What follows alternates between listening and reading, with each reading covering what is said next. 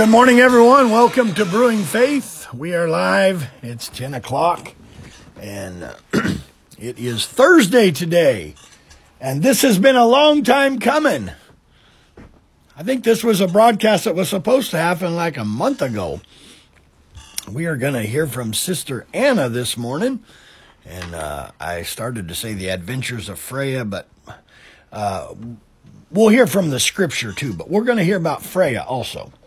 So glad to have Anna in studio with us this morning, and we got others in studio. Garrett's here, and Matthew and Bishop and Sister Pearson. So we didn't want Anna to feel all alone. But we'll get started in a moment. But I picked up another book the other day in my uh, trek going to Goodwill's. I figured with inflation, I think I'm going to buy everything from Goodwill now because I don't know that if, if they I don't know if they've inflation has caught up to Goodwill. So I wanted to give a suggestion of a good Christmas book for you. This is one of the best Chris, um, Christmas books ever. I read it. Uh, I don't know, probably eight, nine, ten years ago, and I'm going to read it this Christmas again. Uh, I'm going to take this next month and try and get through this book. But if you're looking for a good Christmas book, The Christmas Sweater by Glenn Beck. It's a great book. That is a fun, Bishop saying amen. That is a fun book to read uh, the month of December. So I've got a couple copies if anybody wants to take one copy out of my office. So God bless you all. Love you. Thank you for tuning in today. And uh, one more thing I've passed over to the other side. I am now officially on the old person team. I've got a denture. I've got a denture toothbrush in my uh, in my bathroom now. I got me a partial, so now I feel like I've arrived. Amen. So we'll see how that works. Well, looking forward to hearing from the Word this morning, and uh, Anna is so excited to give us uh, her. This was a devotion we heard in school probably a month or so ago, and it was so good. I wanted to hear it for Brewing Faith, and she said she's still going to love her father-in-law even after today. So, thank you so much for sharing with us today, Anna. Go ahead, give us give us the word today. Um, so in school, the kids learn Bible verses in their schoolwork in all their paces, and one of those verses is Colossians three twenty three, and it says, "Whatsoever ye do, do it heartily as to the Lord and not unto men." And so, um, starting with Freja, my parents have a Belgian Malinois German Shepherd mix, and if you don't know, she's a very energetic dog, loves my family, and she has lots of energy, but she's also very stubborn. And um, so my mom will tell her to do things, and she is very stubborn. Even though she loves my mom, she's not going to listen to anything my mom says. But as soon as my dad tells her to do anything, she does it immediately. And um, she she listens to my dad and is always so happy to see him when he comes in the door. When he comes home from work, she's just running to go see him. And my dad, she's very destructive, and so he makes her sit down and wait and kind of calm down before he comes in the door. And she's just sitting there shaking and just so excited to see him.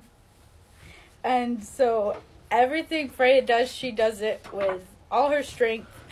She, when my dad comes home, she just runs around the house, jumping on everything, jumping on my dad, knocking down my sisters, just so excited to see him.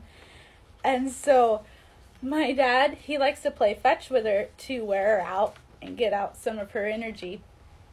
But Freja will just chase the ball for hours. It doesn't matter how long or how tired she is. If my dad's throwing the ball, she's just gonna keep running and running and running. Um, my dad likes to do things with Freja and play with Freja because Freja's a really fun dog because she has so much energy and is always just trying to give it her best. And we had two older dogs before Freja, and he didn't play with them as much just because they weren't as fun as her, they weren't as energetic. And um, and Freja does all that because she wants the approval of my dad. She wants my dad to thinks what she's doing is great and he wants her to love her and just praise her and and in the same way that Freja loves my dad and wants to please my dad by doing everything she does with 110%, we should do everything um, that we're doing for God with all of our hearts and with we want to please God with all of our um, by giving our best and doing everything that we do as if we were doing it unto the Lord.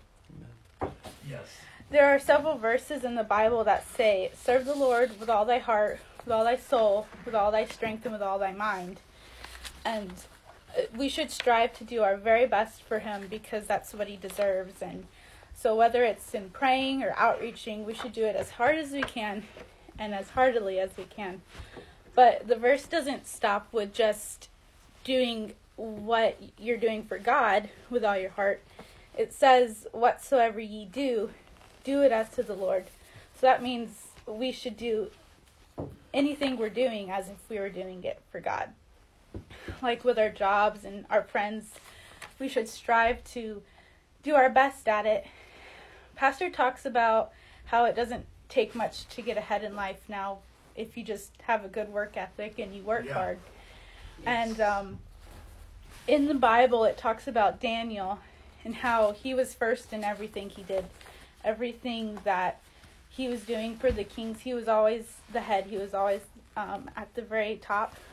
So, in Daniel chapter one, verse three and four, it says, "The king spake unto Ashpenaz, the master of the eunuchs, that he should bring certain of the children of Israel, and of the king's seeds, and of the princes, children in whom was no blemish, but well favored, and skillful in all wisdom, and in cunning knowledge, and understanding science, and such as had ability in them to stand in the king's palace, whom they might teach the learning and the tongue of the Chaldeans.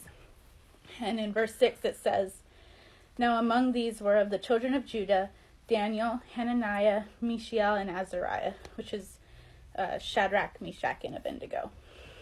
And and the king, and then in verse 19 and 20 it says, And the king communed with them, and among them all was found none like Daniel, Hananiah, Mishael, and Azariah.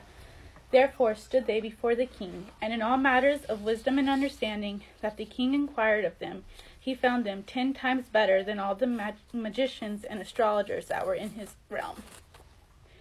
So the things that those people were looking for, they weren't spiritual things that they were looking for. They were looking for um, skillful in all wisdom, cunning in knowledge, understanding science, and the ability to stand in the king's palace.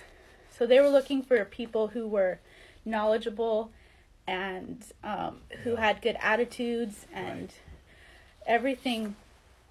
So they weren't looking for spiritual things. They were just looking for some basic things in them. And those four men excelled in everything that they did. They did their best at all those things, and they were put in positions of leadership because they did those things to the best of their abilities. So the first scriptures were in Nebuchadnezzar's reign, but then it happens with Daniel again in King Darius's reign. It's in Daniel 6, verses 1 through 3.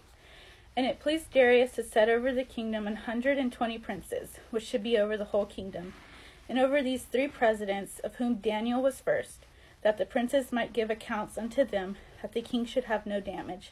Then this Daniel was preferred above the presidents and princes, because an excellent spirit was in him, and the king thought to set him over the whole realm. So Daniel was set over 120 princes and three presidents. And of the three presidents, he was first. He was over all those princes and all those presidents. And the king thought to set him over the whole realm because of his excellent spirit. Because everything he did, he did it with a spirit of excellency. Even if it was just his menial tasks and stuff, those things set him apart from everyone else.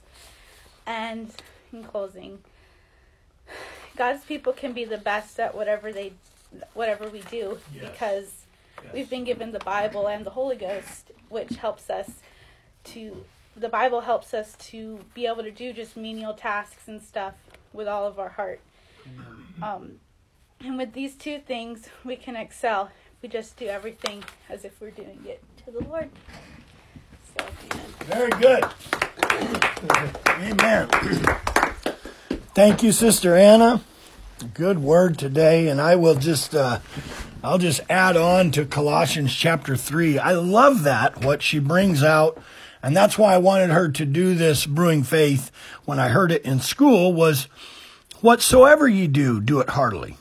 So, and she's already brought that out, but I just want to I just want to say it again. That, that means I got Matthew and Logan here. It means if you're cleaning a toilet, do it heartily.